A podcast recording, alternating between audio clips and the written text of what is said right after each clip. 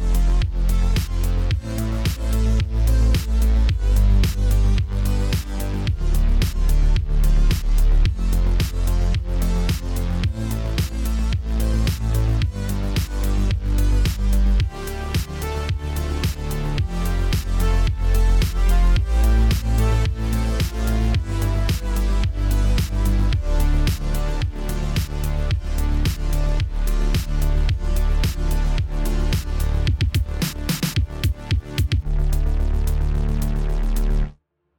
hey everyone, and welcome back to another episode of NXpress Nintendo Podcast, the official Nintendo podcast of GoombaStomp.com. I'm your jet-lagged host, Cameron Dax, and joining us we have indie games editor Campbell Gill.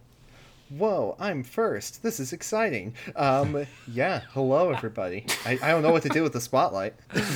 yes, incredible. Listen, this is the kind of chaotic uh, energy I was hoping to bring to the show. we have done. So wait, wait, listen, we haven't recorded in a week. I've been out of town, so we're back to it. Also with us, games editor uh, Marc Kaliroff. Whoa, did you almost call me Campbell? Oh my Nope, god. of course not. I would never. Cameron, you're far too jet lagged for this episode right That's now. listen, I'm saying, guys.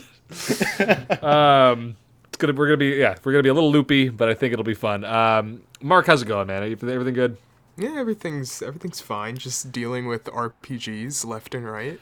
That's right. This is the this is uh it feels like Not every me. it feels like every couple of weeks, maybe maybe every like 2 months, it's like it's the RPG episode. And and today is one of those. Uh, because we had a big Pokemon Direct that just happened Wednesday. Uh, we are recording on Thursday night, so this is just the day before. It has a great big uh, Pokemon focused d- direct. A lot of news about Scarlet and Violet. Uh, we're also going to talk about an indie game we've been playing that is very, very much inspired by Pokemon, which we will get to. And of course, Campbell has been. Uh, you're reviewing this for Goomba Stomp, right? Uh, Live Alive, Live a Live. Yes, sir. Yes. So, so yeah, it's all it's all RPGs all the times over here. And of course, Marc's uh, working through uh, Xenoblade Xenoblade Chronicles. Chronicles Three, which we will get to. We will get to that, but obviously, he's only scratched. He's only thirty hours in. He's only scratched the surface of Xenoblade Chronicles Three. So we have a lot more to a lot more to play before we can talk The about that. The funny thing is that Live a Live is le- is like 25 hours to beat. So like Xenoblade is five Live a Lives. See, when you, when you put it that way, I somebody uh, uh, we were talking on the in the Slack channel about about uh, when when the reviews first started coming out for Xenoblade Chronicles Three. Obviously, reviews are, are very positive, and again, this is all this is like we're gonna get to Xenoblade another day, but just just to kind of lightly touch on it, all the reviews are very enthusiastic about. Uh, about uh, Xenoblade Chronicles 3 and Marc Marc as well. Marc has been like, "Oh my god, you guys, this is It's the very one." good. It's very good so far. But like here, Campbell, when you put it in that perspective, like yeah, you could play five Live a Lives. I'm like, yeah, I would, I would rather do that. Like I, think, don't know. I think that's an overstatement, though, Cameron. Sure, sure, sure, I'm just sure. gonna, you know, we'll talk about it next week. But Sure. I'm 30 hours in. There's seven chapters, and I'm on chapter five. And if you look Mm-hmm. on howtobeat.com or how long to beat, whatever the heck it's to Beat, called, yeah. yeah, it says that people are beating the game 55 hours. Yes, but at the same time, though, as we will discuss Still later in this, hours. as we'll discuss later in this episode, there are worse things you can do than play Live a Live five times in a row, and there are actually reasons you might want to do that, which we will oh, get there you into go. later. So, Which listen, this is all. Ooh, this is this is this is an excellent uh, sneak preview for what's to come. But we did we wanted to start with the Pokemon Direct uh, or the Pokemon Presents, whatever they're calling it. Um, Pokemon Presents, a lot of news that I was not expecting, um, and a lot of stuff that I was genuinely excited about beyond the uh, Scarlet and Violet news. Um, so the first the first announcement in this in this uh, Pokemon Presents, w- shocking to me. Pokemon World Championships happening in London in like two weeks. um, a hilariously short period of time to organize a giant World Championship Well, they. event. I was about to say, Cameron, what new announcements from the Pokemon Presents? Because gonna this is from like a month ago. This and, announcement. Yeah. and this presentation was like ninety percent mobile games. As well. Exactly. Which all the news from those mobile games was almost all announced like two weeks ago. Yeah, so but it's nice to get it all all in one place. You know what I mean? It's not you know it's not the drip feed. It's all it's all a shotgun blast of information to your face. Um, I very much want whatever every every item that's in their pop up Pokemon Center shop. Uh, I want the plushies. I want the pins. I want it all. Um, I want the special trophy. I would never get it because I'm not a competitive Pokemon player, but I want it. Uh, so yeah, it looks like if you're into that kind of scene, there's a lot of exciting things to look for. They are adding Pokemon Go and Pokemon Unite as competitive aspects as well, which is Yeah, kind of interesting. interesting. Yeah. It is interesting. I, I wonder how the Pokemon Unite stuff will work. Like, I wonder if they're going to formulate teams. Like, I, I, I think that's it's just kind of intriguing just to see what they do with that. Um, Pokemon Go stuff, I have no idea how that works in a competitive environment. Yeah, I was gonna Um, say I didn't even know it can like go that far. I didn't even know you could battle other people in it. I didn't even that know Yeah. there was like a never, storyline in Pokemon Go either. They advertise like new story events, and I'm like, what? Yeah, that's been happening like every month. Wow. Well, that shows how much I care about the game then. Um, but that said, there was some, there was there was here's the other surprising thing about this uh, Pokemon Presents.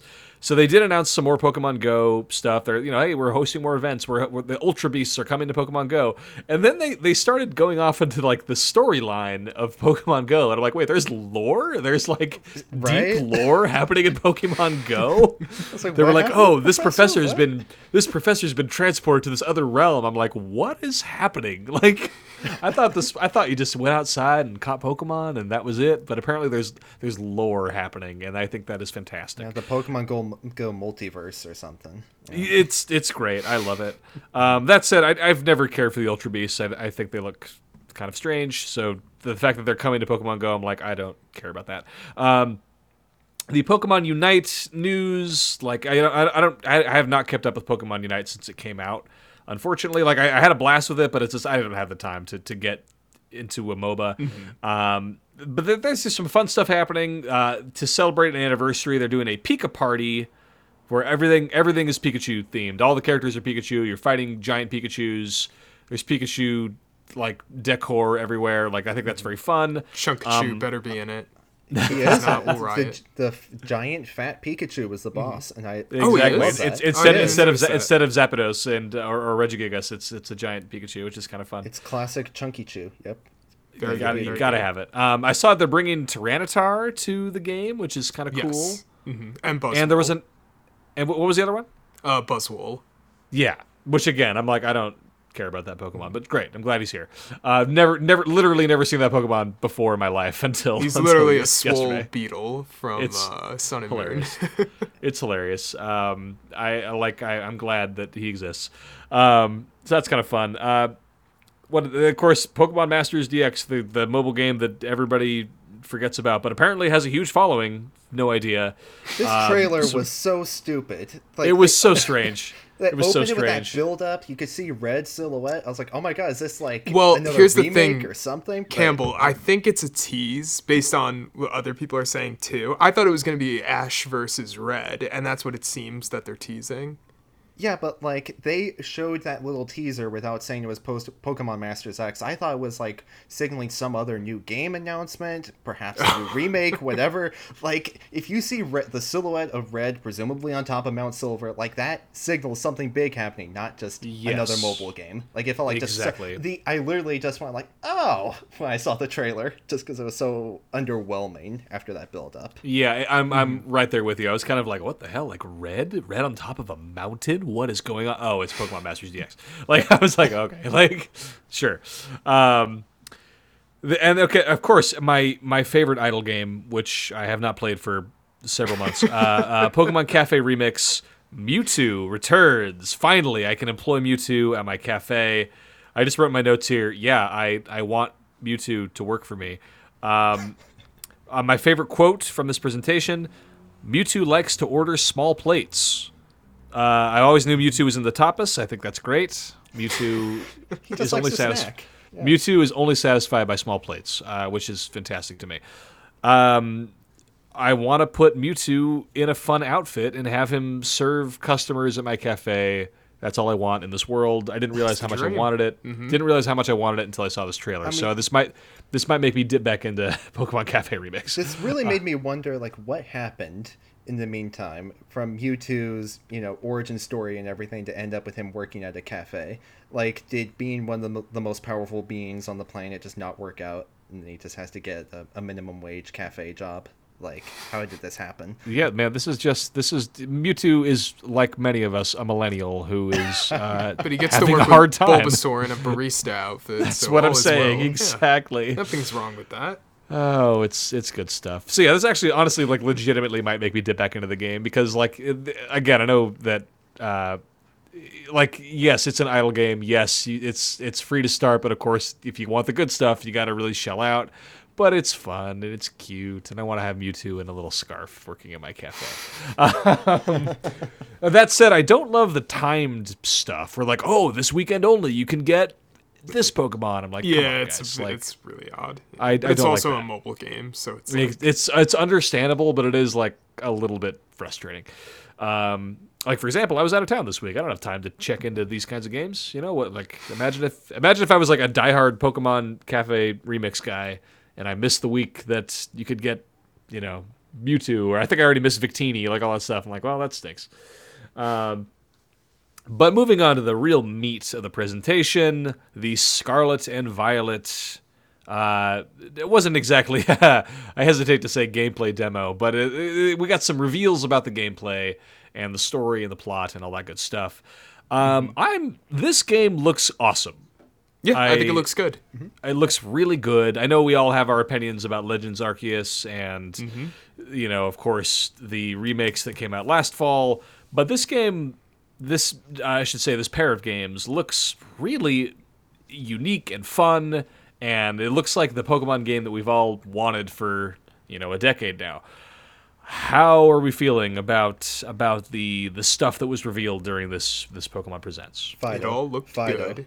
We got Fidough. We have a bread dog in Hey, this no, game. there is there is a We bread have dog. A bread that- dog. We have an apple dinosaur. We have a pig named Lechonk. I mean, this has to be the greatest lineup of new Pokemon yet. It's true. So uh, that okay. That being said, I I was kind of hoping for more new Pokemon reveals, and I get that they're going to space those out over the next couple of weeks and months as the game gets closer and closer. But I was like, come on, let's throw me throw me a little a little more something to chew on here, like beyond the regional variant of Wooper. Who's just brown? Like I, I want That- more. That was I want amazing, some more. though too. Yeah, Yeah, I like the Uh, again, love that regional variants are back. I think that's great. Like I think that's fantastic. Well, the way they handled the legendaries this time around, though, is really Yes. interesting. I So don't let's how get to into feel that. about it. So, So we have the two the two legendaries, uh, Cor- Koraidon and Miraidon. Uh, these kind of gecko-looking dragon motorcycles, um, who are also gliders, who can also scamper up walls. Uh, so it made it sound in the trailer like as if these Pokemon are going to be with you from the beginning, which is interesting. which is what they did in Legends Arceus, technically. Yes. Kinda, yeah. Yes. But it's like but the, the thing that gives me like makes me kind of go, hmm? Is that you know, legendary Pokemon traditionally in mainline Pokemon games are like one of the last things you find. Are like the big, you know, oh my gosh, Mewtwo is level 70. He's at the end of the game.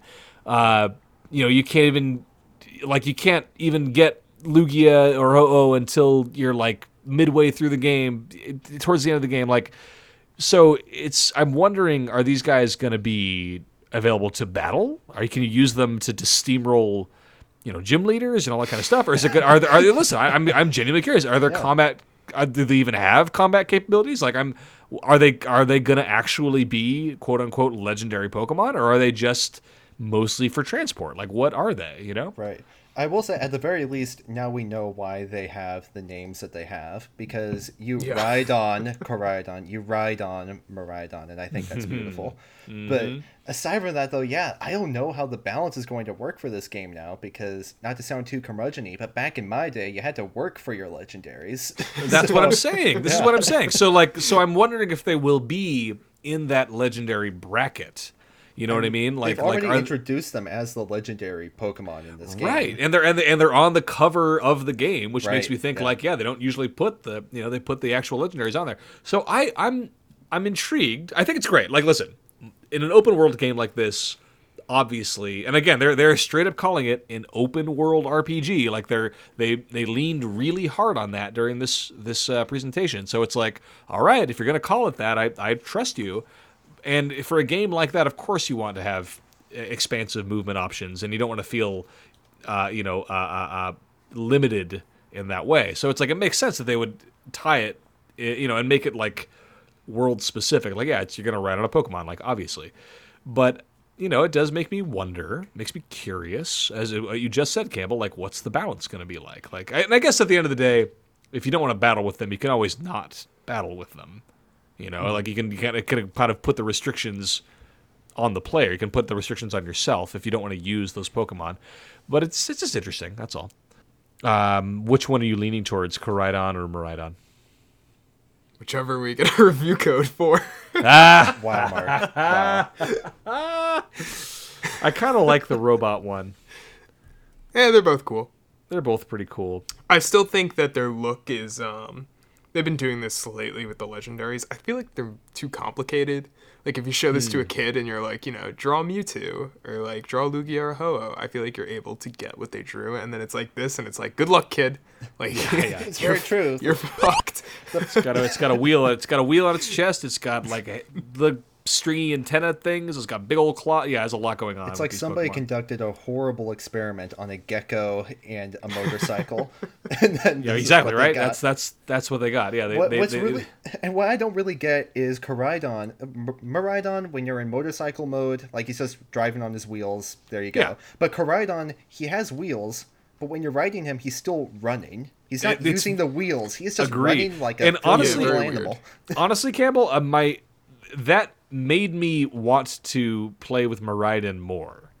because I'm like, this looks funny. Like it just looks too It's weird to unnatural. see. It's an affront to That's God what- to see him scampering around. It is an affront to God, and uh, I, I do not, I do not. It is an affront to Arceus himself, and I do not, uh, Truly, yes. I do not love that. So Unless that's that plays into the whole uh, like the ancient versus future uh, theme that they're going for.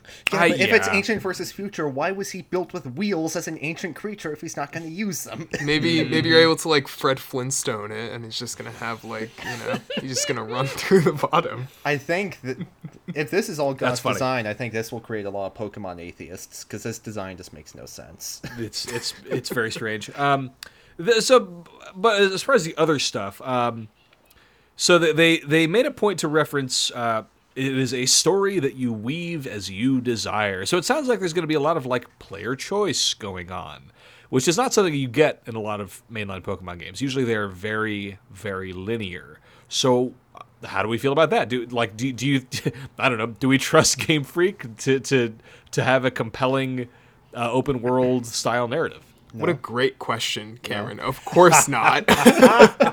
like literally, no. it no sounds reason to trust fantastic on paper, Yeah. but we'll see how it uh we'll see how it goes. I mean, At the I've end of the day, alwa- it all comes down to execution. Yeah. Right. I've always felt that there's no reason for the gyms to be fought in a very linear order, like aside from just the difficulty balancing, Mm-hmm. but like in other RPGs where you have non-linear progression, the the difficulty just changes depending on which ones you've completed 1st So I've never I mean, it- it they've done it before, but like 15 years ago with Heart Gold Soul Silver. Right. So, you know, it's it's been a while. Yeah, I mean, I don't really. The, the thing that really struck my interest was not the fact that you can take them all in any order, but that there are three entirely separate stories going on apparently Yes. at once. Mm-hmm. So it kind of makes me wonder if the gym narrative is even going to be a narrative at all. Like, is it just be you're running around and fighting these people, but then the actual stories are in the other two quest lines, maybe, and those aren't as open ended, perhaps. Like that's an approach I could see Game Freak going for more likely, because then you wouldn't have to worry about the hairy little uh, progression issues that happen depending on the order in which you complete various uh, gyms. Yeah, I'm. I don't know. I'm again. I'm. I'm excited to see if and how they stick the landing. Like, listen, you uh, guys. I realized something about myself in the last month, and that is, I will give everybody, everybody, the benefit of the doubt, even when I have been burned before. And and I'm like Game Freak. I'm like. I know that four months ago I was like, it's too soon. It's too soon for a new mainline Pokemon game. And now I'm like, you know what? I think they can do it. I think they can pull it off. And Oh, I Cameron. listen, I am ready to be hurt again, guys. I'm let's go. Like I'm Um, Pokemon, let's go get hurt again. Yes. I love that. Um, Brutal. Just brutal. how do we feel about the gimmick, the the diamond thingy? What do they call it? Ter- terrestrial, terrestrial. It's it's literally just Mega Evolution. Why did they is ever there- get rid of Mega Evolutions? Like I don't What a get it. gimmick. Why? what a weird gimmick. And do you want to know Um, I love in the trading card game? They're starting to do this where the pre-evolutions are starting to get like EX, and uh, V Star and like all like those specialty cards that like the big beefy ones would get. So it's like, why are we doing this backwards step? like they- they should have just stuck with megas from the beginning. Uh, yeah, it's it's also Mega Evolutions like did a fun thing by giving us more variants of Pokemon, which is like that's the coolest thing in the world. Like, yeah, I want to see like a weird Alakazam or like a crazy looking Gengar. Like, I, I think all that stuff is awesome. Um, or no, I'm trying. Hold on, which ones had Mega Evolutions? Uh, Yeah, Gengar, listen. Alakazam, all yeah, of them you mentioned. Yeah. Charizard, all those guys. Yeah, yeah. Yeah, Charizard. So like, like incredible uh, concept, and it's it is sort of baffling that they didn't stick with that. Uh, this diamond thing, like, all right, it sounds fun, it sounds interesting, but at the end of the day, it's like, yeah, you've already done this thing in a more interesting way. Yeah. Um, And It's if like a it's like a good excuse to capitalize on making another 400 cards. Yeah, I guess That's honestly, exactly yeah, what it is. yeah, yeah, and like, oh my gosh, you can totally picture the graphics on the card, right? Oh, like, it's gonna oh be my so God. good. It's gonna be beautiful. It's gonna look good. Listen, and, And like we're all going to to, buy them. They- yeah. it will have worked in the end for them. it's funny how much it's all interconnected. Um, so I don't know. I'm, I'm, I don't know. I'm, I'm willing to give it the benefit of the doubt, as I just said. I, I don't think it's an incredibly interesting sounding mechanic, but I'm willing to experiment with it. I like the idea of the special pre-purchase Pikachu that can convert to a flying type or whatever, whatever the hell they said that it could do. Um, even though I hate pre-order bonuses, I, I do like that balloon Pikachu. So I guess we'll see where I land with that. You want to know what they Um, haven't talked about that I want to see support for? The Pokeball Plus that came with Let's Go Eevee and Let's Go Pikachu. Because I Oh, bought Marc. that thing, and I want to Oh, see Marc. more use of it. That's not gonna happen. Come they on. Got, they got your money for it. Now they That don't they care about did. it anymore. Yeah, basically. They have no reason to Mm-hmm. care about it anymore. So I'm, I'm I'm intrigued. Um, I don't know. I, overall, I, I finished this this Pokemon Presents feeling pretty hyped about upcoming Pokemon stuff, which is not mm-hmm. the place I was in a couple of you know weeks or Months months ago. ago. Mm-hmm. Yeah. Mm-hmm. So I don't know. I'm I'm excited, intrigued. I'm really curious to see how that multiplayer stuff works out uh, with this with Scarlet and Violet. They seem to really be pushing hard on it, so I'm you know, I withhold judgment until I see it in action. but it would be fun to do a little uh, a little three three team raid uh, with with with us boys. I think that'd be a good time. Um, I don't know any other Pokemon stuff that stuck out to you other than like we must all pay homage to our Lord and Master Fidough. we we must all pay homage to our Lord and Savior. Yes, but I'm so in glad with addition to the. That, Oh no, you can go first. Uh, I was just gonna say the characters in this game just look so wonderful. Like ev- all the characters they reveal, the additional ones, both the professors, and new gym leaders, um, like the designs look incredible this time around. Character Especially, designs like, are great. That, that, that gym leader Grush, I think his name is, does this beautiful Gr- little Grusha. boy. I want to protect him. I want to protect him forever. That's right.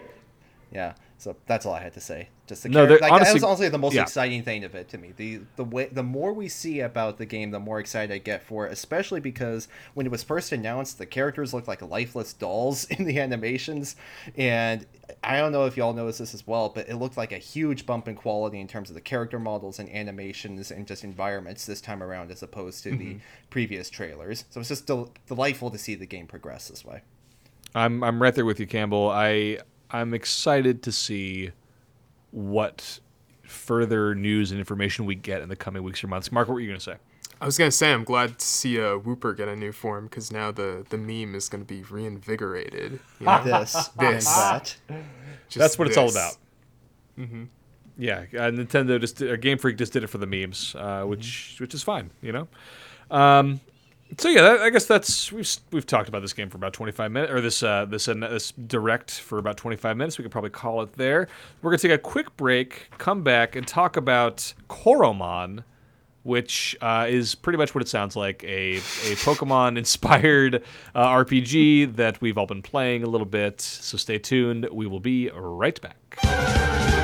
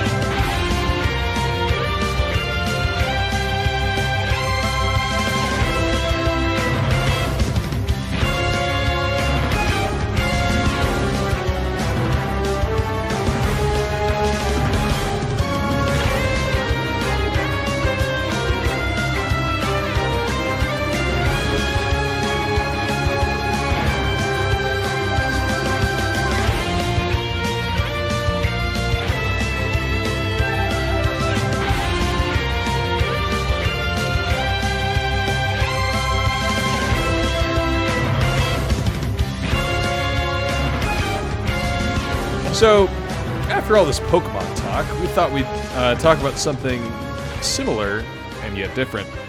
We uh, we've all been playing an indie game called Coromon, which is the next in a long a long line of Pokemon knockoffs, and I mean that eh, not in a negative way. Like there's there's a billion of these guys. Like there's so many games that are inspired by Pokemon. Pokemon was such a worldwide phenomenon that is it is not surprising that many many uh, studios and developers wanted to make games that were similar to Pokemon. You guys are probably too too young to remember this. Did you ever play a game called Robopon? I know what it is. I never played Okay. it. myself. I never did. Robopon. Uh, it is a it is literally the same as Pokemon, except you're, you're you're catching and battling different little robots. And it was a Game Boy Color game from back in the day. Did not have the cultural impact of uh, of a Pokemon, as you can imagine. Uh, Robopon. So this one, when I when we when we started playing this game, Coromon, I was instantly reminded of Robopon, not in a negative way, just in like a, huh, this is another one of these. This is a game that's clearly inspired by some very strong source material, and it's kind of making its own little spin on it. Um, Marc, you probably, out of the three of us, you have probably played the most. What are your thoughts, your general thoughts on uh, Coromon? It's good. I, I think it's a solid game. I it's interesting because it's not a game that like um what's the one that's it's coming to Switch this year. It's been on PC for a while. What is it called? It's another Knights of the Old Republic. game. No, is that not it? Um, oh my god, what is it called? There, there's another like Pokemon like game. It's coming to Switch this year. A lot of people are excited for it. I just can't remember the name off the top of my head. but those games, Temtem, thank you. Temtem takes a like a modern approach. It's going after the current Pokemon games. But Yes, this one this goes one- after the classic games and it's most inspired by Gen 3 and 4 which I find interesting because nowadays everyone's after modern Pokemon, but this is going directly for classic Pokemon. And I think it takes a lot of steps forward and it does like its own neat direction. But at the same time, I think there's some like little missteps, like some dumb stuff that they messed up. Like, for example, the PC box system is more primitive than the original Pokemon game on the Game Boy. Yeah. And it's like, how did this happen? But then it's like the battle system, they've added a, uh, a point system. So it's, it's no longer about, basically now in Pokemon, moves have, um, they can each be individually used a set amount of times. But in this one, they're all kind of under one set meter and they all use up points. And when you run out of points, you have to rest for one turn to heal up Mm-hmm. your points. Or you can use like an item or do that jazz. It kind But of reminds me it, of. um, oh, sorry. Go ahead. I was gonna say it adds a it adds like a lot of strategy to it, and it's a different kind of strategy than Pokemon, which I appreciate because clearly those Pokemon elements are there, especially with capturing this time instead of Pokeballs, it's like spinners, and then you have all your different Pokemon. There's I think there's 121 in this game, if I remember correctly, I think But, um, 114. or 100. There might be a few secret ones that you can collect, but um, I'm pretty sure it's 121 in total. The uh, the Coromon Pokedex, whatever I I- encyclopedia it may be called. There- there's a really Koro, annoying, Korodex. There's a very Korodex. annoying side quest where you have to get quizzed by somebody about how many Coromon there are. So I feel You're like like, how would I saw know like that? 114 several yes, times. there. but- Yeah, yeah, yeah. 114 is the answer to that quiz, but spoiler, there's. I'm pretty sure there's more than 114. Oh. So what you're telling me is that stupid kid wasted my time every time I answered 121 and said I was wrong. Wow. Probably. Okay, this game gets a zero out of ten from me. Though. That's annoying. Anyway, proceed. Well, it's like how Mew isn't counted in the original. You know, like there's 151 Pokemon, but they claim there's 150. Oh, this is true. You raise a great Makes you point. think. Yeah, I'm thinking so hard right now. Um, yeah, so the, it's interesting. It, it's always kind of fun to see, like, because clearly they know what they're doing. Like, you start off in the, east, you know, you're the plucky, like, young character going off on an adventure. You start off in your mom's house. Like, it's very much like, okay, yeah, clearly we're making some nods uh, towards Pokemon, but then it is kind of fun to see the, the the changes they make and the and the like. You can, you know, it's like hit or miss whether or not you think they're improvements or not. But it's, it's interesting to see sort of deliberately doing this other thing, which is it's kind of fun. It's um I think the aesthetic is pretty good. It kind of reminds me of a Game Boy Advance game. Oh yeah, Oh yeah, it um, looks totally, great. Totally. Yeah, visually, mm-hmm. I think it's one of the you know the highlights of it is just the visuals Yeah. in general with Yeah, how so it yeah, the has cor- the- dynamic aspects and Exactly, and the Coromon, the, the different the different creatures like look cool and distinct. Um, I will say this: I I do not relish the prospect of memorizing a table of weaknesses and strengths. Here's the um, cool part: you could pull out the type chart at any time. Even in That is battle? kind of cool. Yeah. That is kind of cool. Even during battle, you can do I it in and out of know battle. Yeah. wow, that is actually really cool, huh? It- It's one of those things where it's like, yeah, like it should have that feature. Like all Pokemon games All Pokemon should have games that should feature. it. Yeah. Yeah. Like any RPG should have that feature. well, that that's one of my. I, I think I mentioned this during my. Uh, uh, this is a review for a completely different game. I mentioned this during my Triangle Strategy review. One of my favorite things about that game is the fact that you can, at any point during any cutscene or conversation, you can just pull up like, who the fuck are these characters? Like, who are these guys? like, like, like I love that you can do that, and it doesn't like break the game at all. It's you can just like, it's just an overlay that's like, hey, this guy is this guy. He's related to this guy. Okay, great. Like, love that. Yeah, Um, and, and so- later Live a Live does the same thing too. Like they have a Yes. full-on encyclopedia of what each combat symbol means. Like this means they're paralyzed. This means they're poisoned. This means you're gonna be knocked back a square. Like that is wonderful. And it's yeah, and you to can see to- more and you can like toggle that off and on, right? Mhm. Oh yeah, no, you Exactly. can just pull it up at will. You never have to look at it if you don't want to, and that's the best way to handle these sorts of uh, gameplay aids. I think. Yeah, I think that's great, and like I think that's one of the strengths of, of Coromon is that it's it's pretty. I mean, uh, you know, aside from and if you want to talk about this more, Mark, you can. Aside from the PC stuff, it feels pretty user friendly in that It is, way. Especially, I wanted to say this at the beginning. They give you difficulty options, and Mm-hmm. you essentially have like these Nuzlocke options. And Pokemon Nuzlockes are so popular; people love messing with the difficulty and stuff.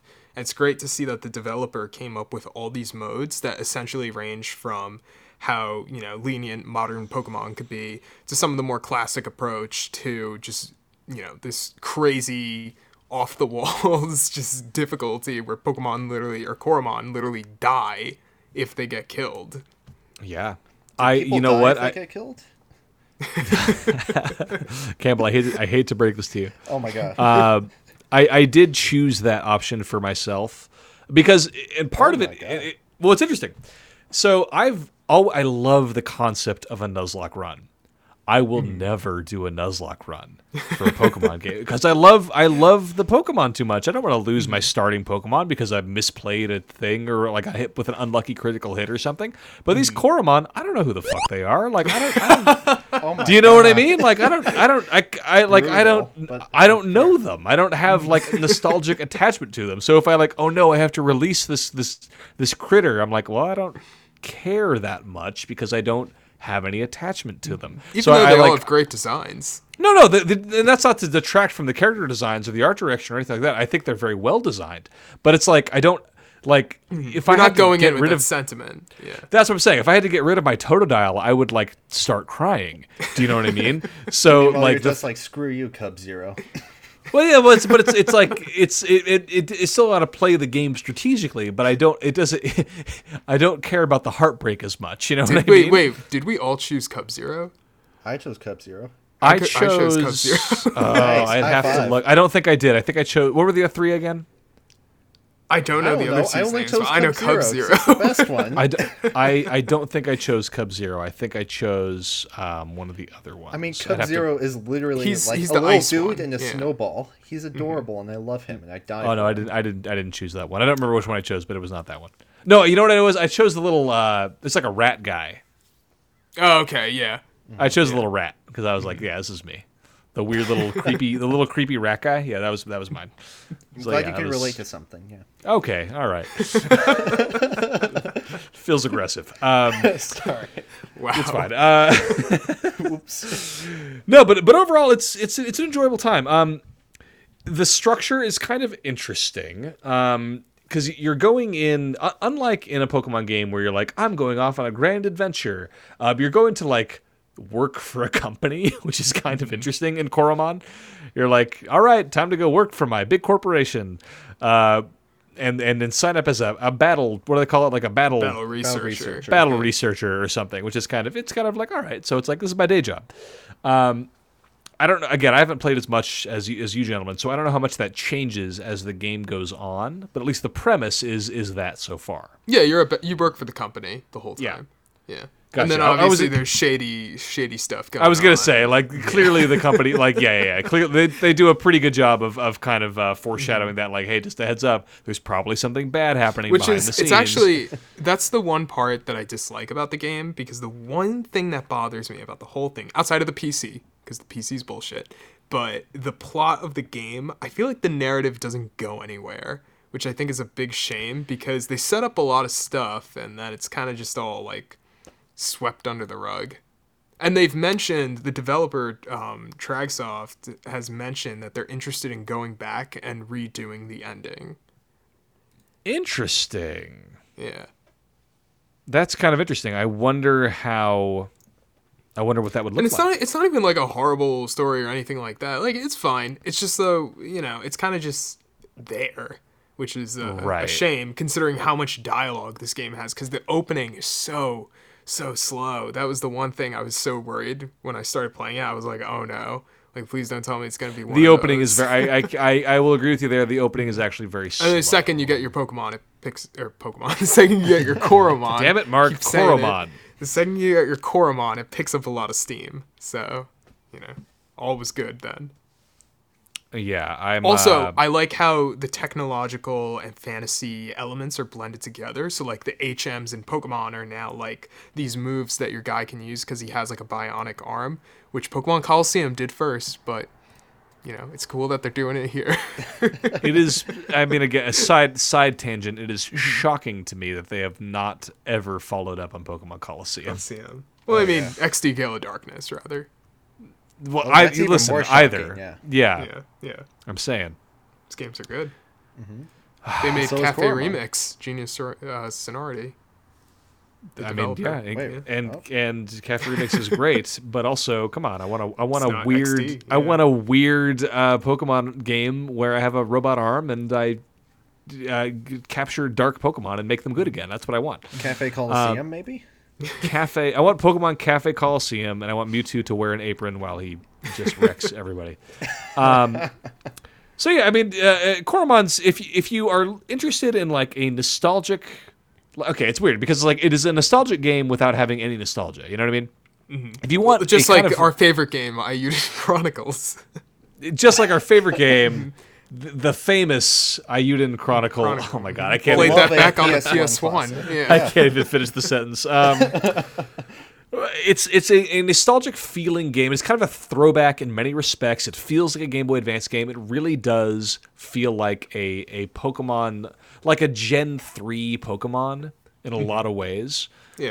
Um, which is in a, in a good way. Like i i there are some there are some hangups as as Mark alluded to, and I'm sure you'll you'll dive more into that into your full but it's review. like yeah, it's minor stuff that doesn't like hinder the entire experience. Outside Exactly. of outside of the story kind of like just falling apart towards the end, it's like or rather the whole time I think there's just too much dialogue. I think it's very um keeping you in with talking to characters that honestly aren't too memorable. There are some that stand out, but it's like it's nothing, you know.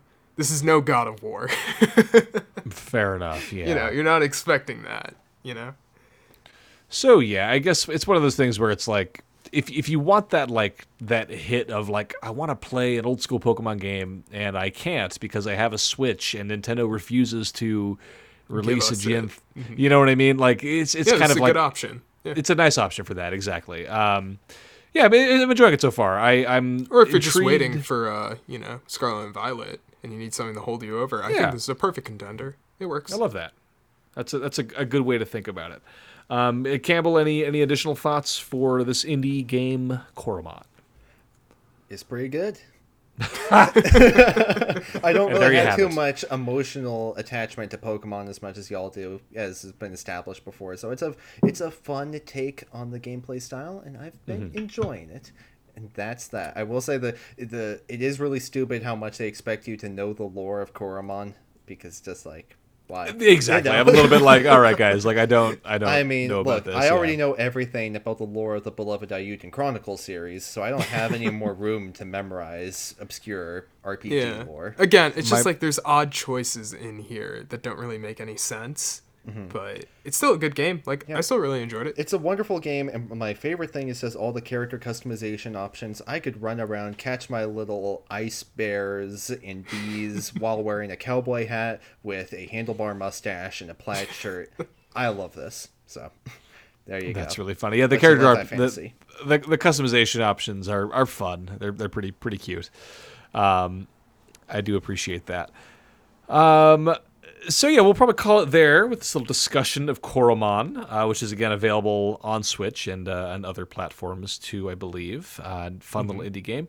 We're gonna take one more last break and come back, and Campbell is gonna gush about Live a Live, the latest HD 2D RPG masterpiece. So stay tuned, and we shall be right back.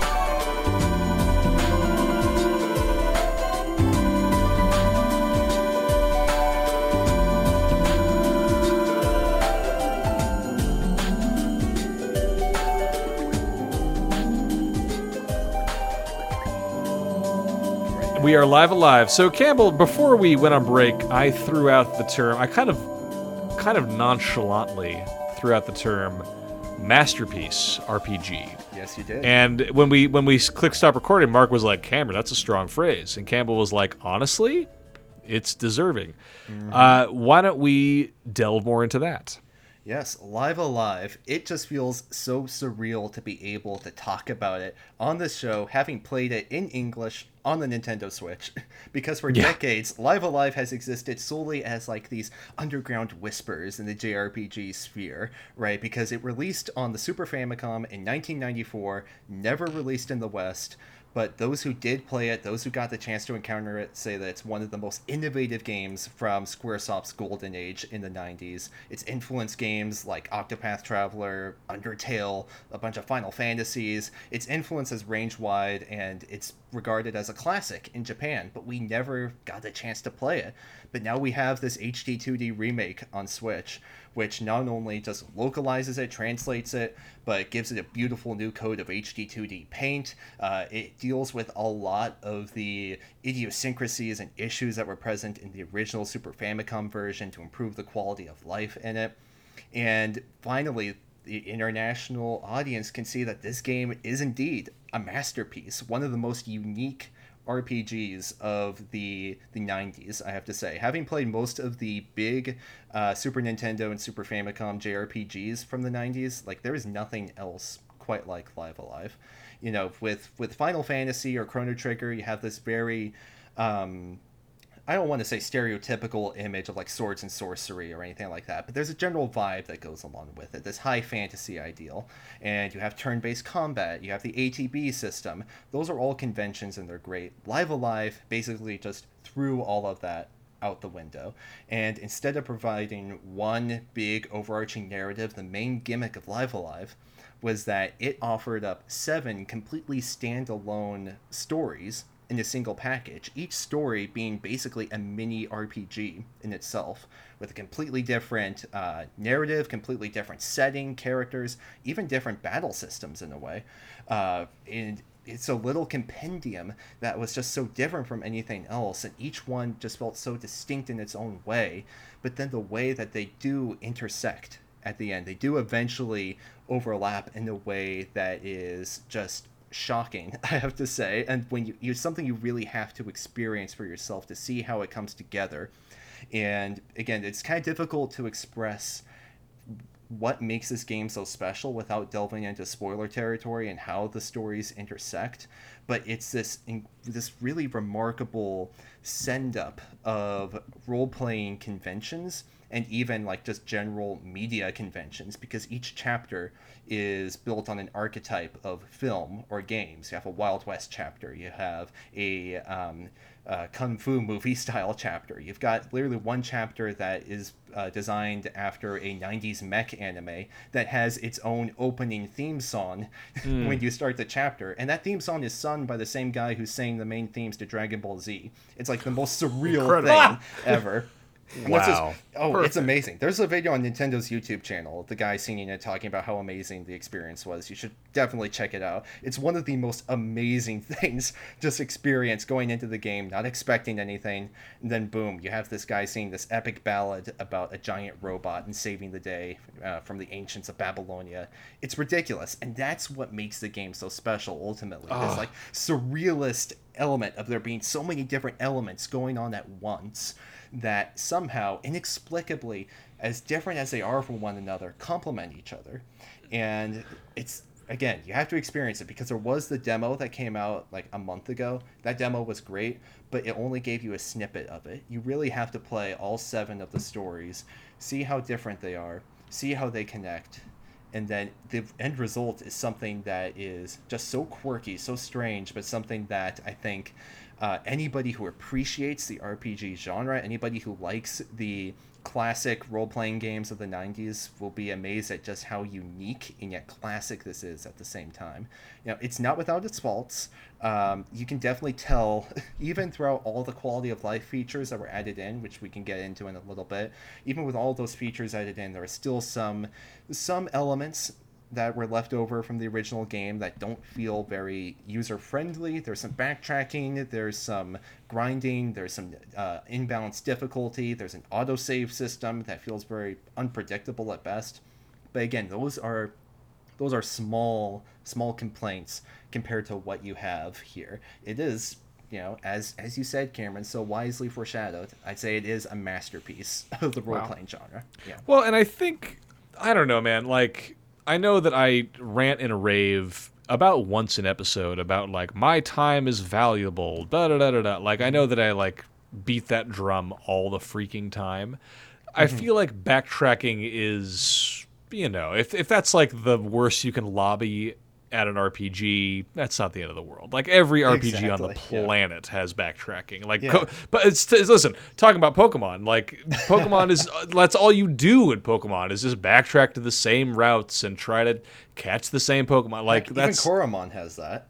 that's what I'm saying. So it's like yeah. it's like if if a if an if a revived JRPG from the 90s has a little backtracking in it, I'm like, yeah, that's to be expected. That's not the end of the world, you know. Yeah, th- I, I, will say there were a few segments where I felt a little egregious. Like for example, in that near future chapter I was talking about, the one with that's like a mech anime.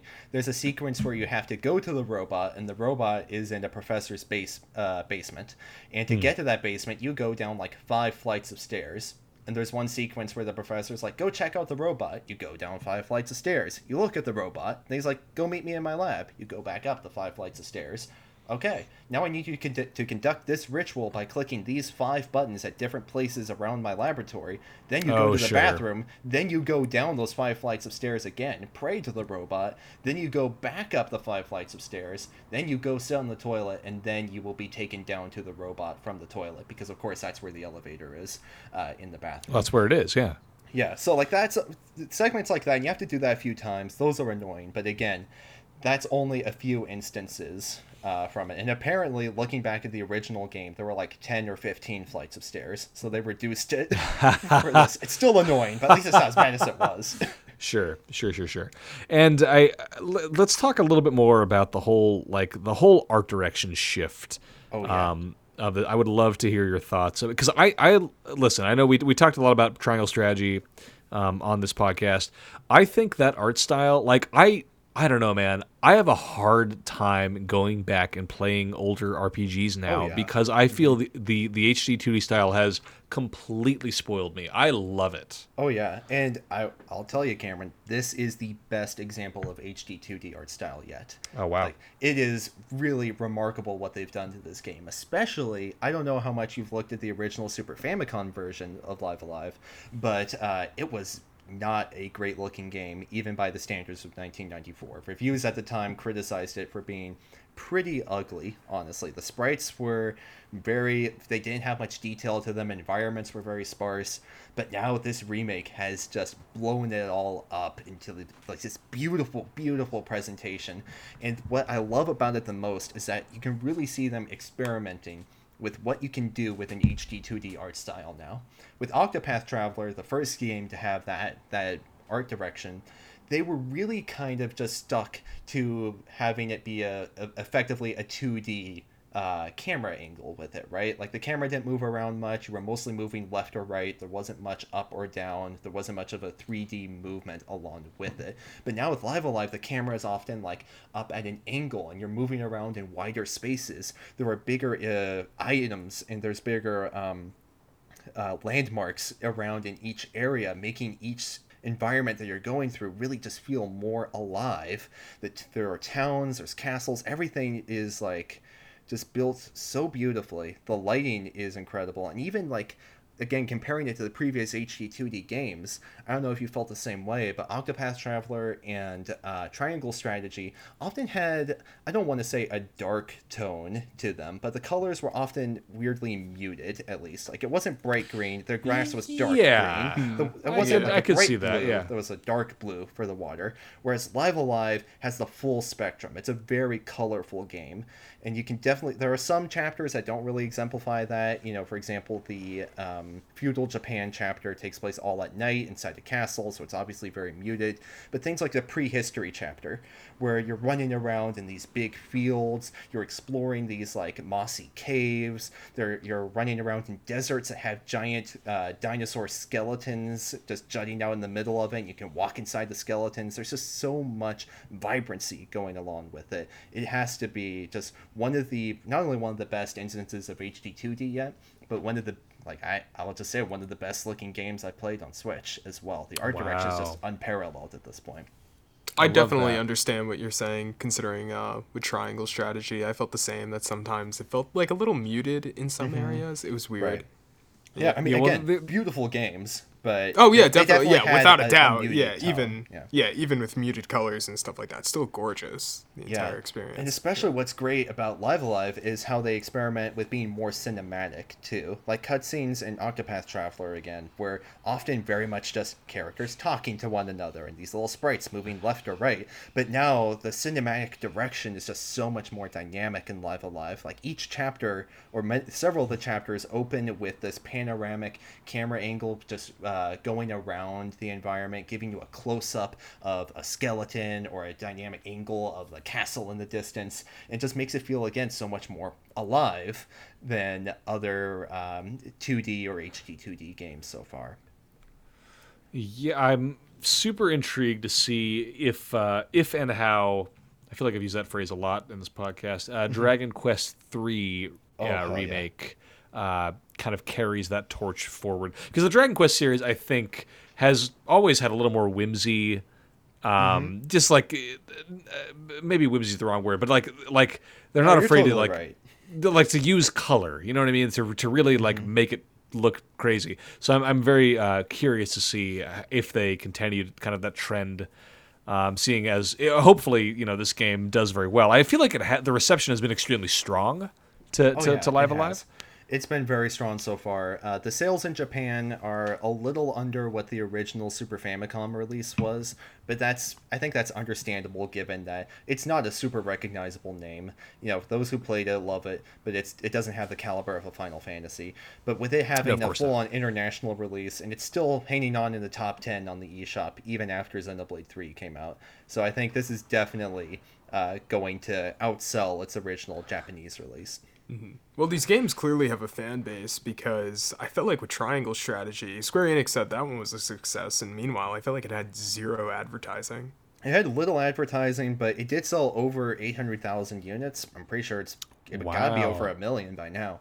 Uh, so the, there's a huge demand for these games. I'm just very glad that they're cranking out Live a Live and then Dragon Quest three to capitalize on that. I was about to joke about that. I was about to say, so glad they're cranking out those Dragon Quest remakes. Cranking them out, yo, yeah. Somebody's got to. It's uh, I mean, listen, we've we've again we've said it a million times before, but we truly are feasting on RPGs mm-hmm. um, lately on the Switch, especially this year. It's just like it's just like anywhere you oh, yeah. turn, there's there's something something good to, to snack on. Um, Absolutely. It's I, not even I, over yet. We still it's got, like, not even Final over yet. Fantasy and other stuff this right. year. Exactly, and it's just Assuming a lot to Crisis look forward to. runs well. don't we get can, your we hopes can, up. I think. I was gonna say we can we can only hope. Um, yeah. T- two more things I want to hit Campbell before we before we table this discussion because I know that uh, as you as you said earlier, and I appreciate you saying this, like a lot of the a lot of the joy about this game comes from the way the stories intersect and the unexpected way that the narrative plays out.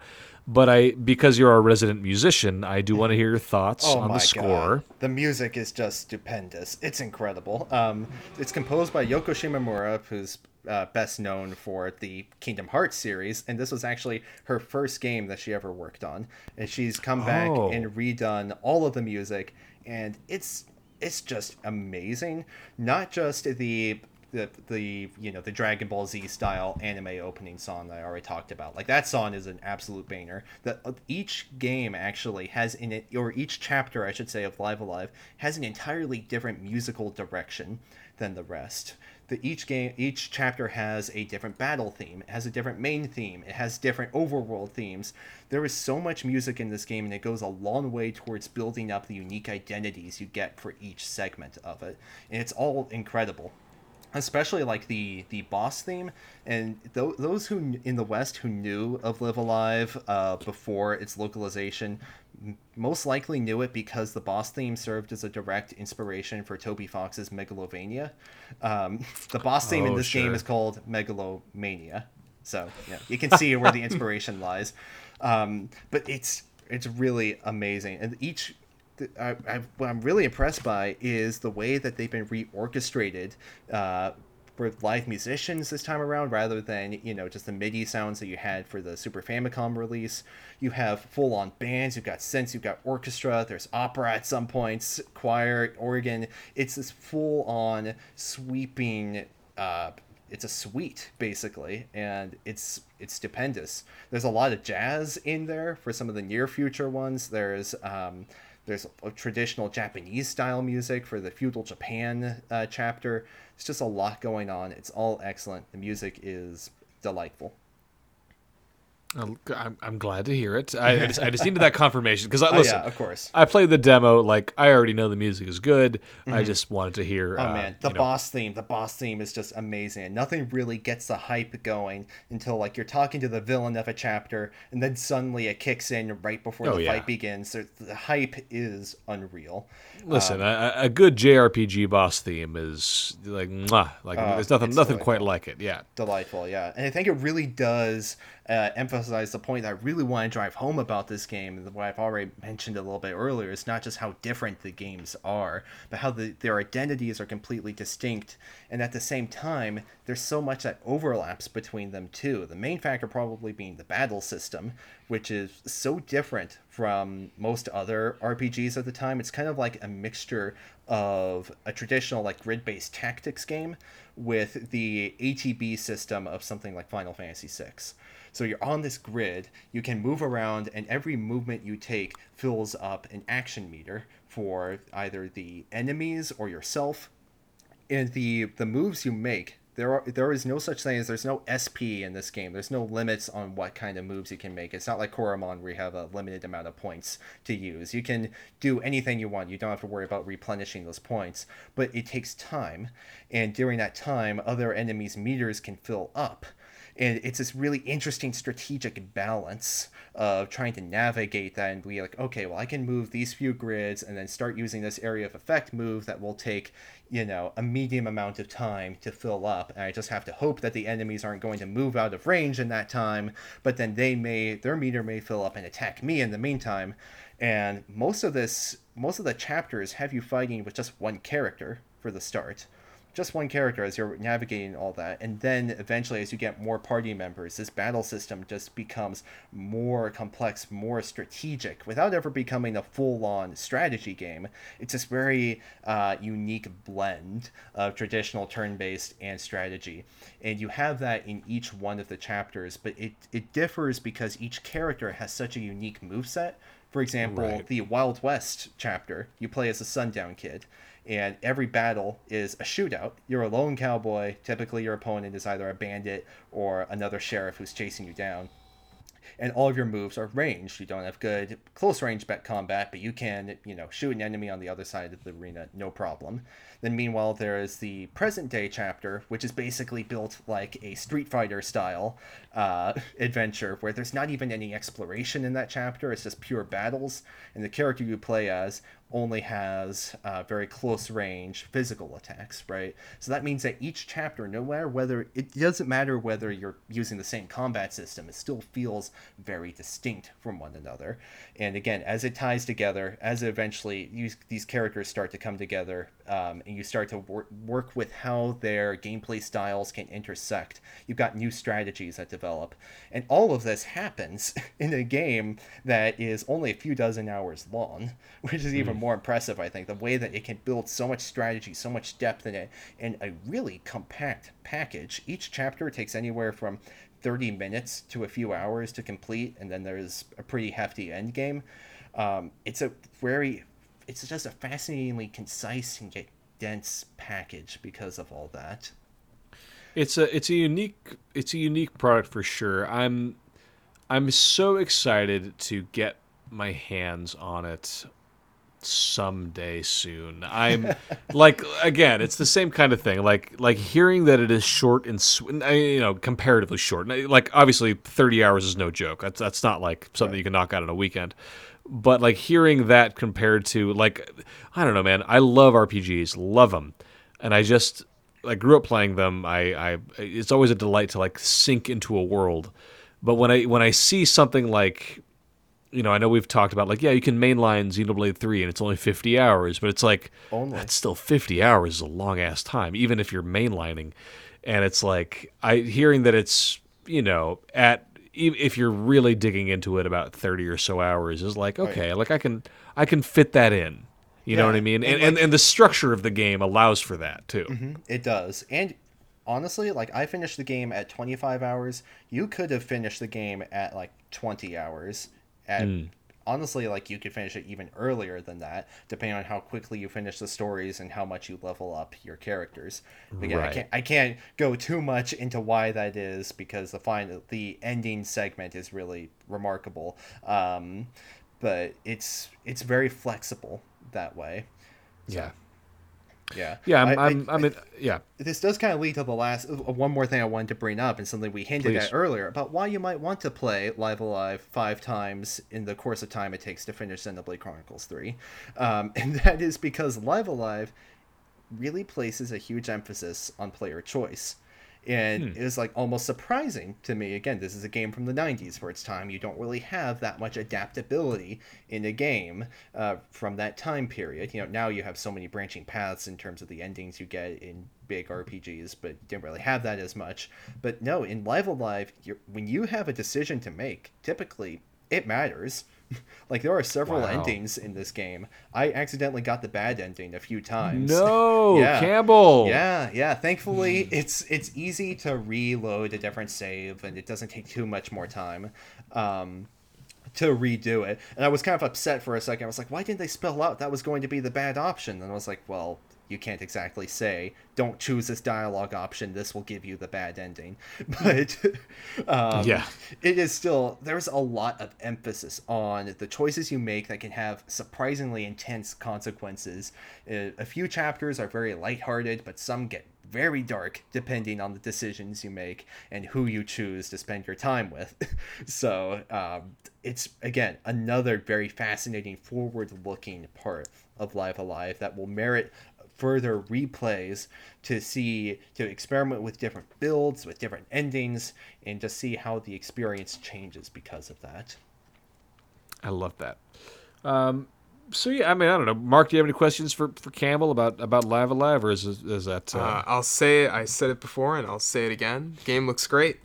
I'll probably never play it. Totally Yeah. fair, you know. I played the demo. It just wasn't for me. You see, Yeah. and I've already told you this privately, Marc, but you know, the demo isn't isn't the perfect presentation of the game. Yeah. The demo isn't a perfect presentation of any RPG, frankly. Um, Right. But but the thing that I should say in regards to that is that this is an incredible game. If you're a fan of classic RPGs, you definitely owe it to yourself to play it. But this is not a game that everybody should run out and play because it's you know such a masterpiece everybody will have fun with it. No if you're not into these retro style games if you're not into the squaresoft classics of the 90s you're probably not going to love live a live. Like i said there are some idiosyncrasies with it. There are some quality of life uh, features that are pretty lacking um, and even the structure of the game can kind of be a little annoying at times. Again it's a, a double-edged sword where the structure of the seven uh, stories that you can choose in any order is the best part of the game. It also means that you're basically starting a new rpg every few hours. And that comes Right. with all the new world building you have to get acquainted with the new characters you have to meet the new systems you have to learn the new worlds you have to explore. You know that means that you get a slow start to an rpg every few hours and that can be pretty tedious. Again it's the kind of thing where it's a sum more than the sum of its parts. By the time you get to the end of it it all comes together in an amazing way. But you know that's something to be aware of that the structure is not great at times. And if you're not into that kind of game you may not have a great time with it but if you're curious about it if you want to learn more about the history of jrpgs and learn about a classic that we're, we're finally getting the chance to play that has influenced so many much better known games now uh, i can't recommend it enough. It's a really excellent addition to the hd2d library to the switches library definitely among the better rpgs on this platform and just delighted that the stars aligned and us filthy westerners have finally gotten the chance to play this this cult classic I'm uh yeah, listen, I think that's that's, that's about as good as a, a note to end it on as any. We are filthy westerners over here, one and all. Um Campbell, believe final thoughts on Live a Live, or shall we just end it there? I think that's a pretty good note to to call it on. it's a pretty good note to end it on i'll just say look up online if you're not going to play live a live at least look up online the opening movie to the near future chapter so that way you can see the the mech anime opening movie with uh, the Dragon Ball Z guy singing this epic song to it. It's a thing to behold. All right, fair enough. Uh, so with that, we'll probably table uh, table that discussion, and perhaps if I get my hands on it, uh, or if maybe if if Marc cracks and finally plays it, we can have a more uh, a more plot heavy discussion I, I over don't. time. I don't know if that's gonna happen. I, I, look, Marc, I'm I'm just, just, leaving saying, the door open. I'm saying, Marc, if Do you know how many we started this- RPGs are out this year? We got Xenoblade, you got Mario Rabbids, you got you Yeah, know, but but look, Persona a few again. year- Persona. Wait, what? oh yeah, that's right. on Persona 5, yeah. that's Yeah. true. I mean, I'm just about to finish Persona 5 on PS5, and I'll start it over again in Yeah, October. exactly. But look, Marc, you you said that this when we first started podcasting, you're not an RPG guy, and we have talked about nothing but RPGs this whole podcast, and we'll do the same thing next week probably. Probably. so- yeah, Xenoblade. Don't, I also don't count out Live a Live. That's Is why I Mario never Kart an I'll come to RPG? Yes, it is. Yeah, uh, it's a role playing Dart game. That's pretty That funny. didn't work. Anyway, I like Live it. Alive. Uh, it's good. Live a Live, it's good. Look out for more more thoughts on that game as Campbell finishes up his review. Uh, so that I think that sounds like a show, uh, gentlemen. I've been your host, Cameron Daxon. You can find some of my writing over on goombastomp.com. I recently reviewed the game Stray, which was an utter delight. I very much enjoyed it. Probably going to be one of those contenders for Game of the Year in a couple of months. Uh, I'm over on Twitter at Action Daxon. Marc, where can people find you on the internet? Find me at the Marc Kal, that of course Marc with the C, Kal with the K. You can find me over on Twitter and Instagram. Over on the website, you can look at my coverage for Xenoblade Chronicles. I'm working through some stuff. I have no idea what will be up by the time you're listening, but uh, there will be articles. I can guarantee that. And I have a review for a game called Frogun, which I'm probably not going to talk about anytime soon because uh, it is very disappointing and it is not good. So you can check that out. Very sad to say that because frogs and Spoiler, guns spoilers, together is- spoilers for your review, Marc. Yeah. Ouch.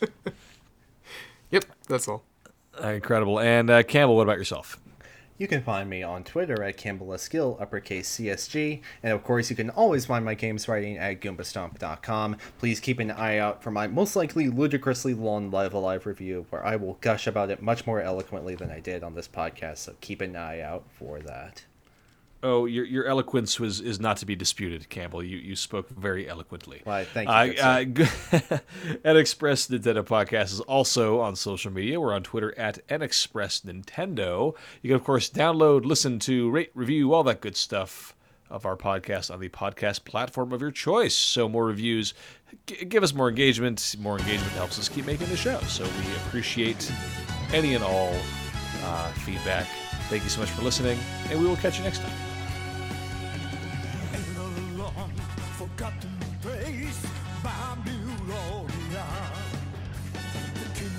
With this soul seal, and he heaven straight to do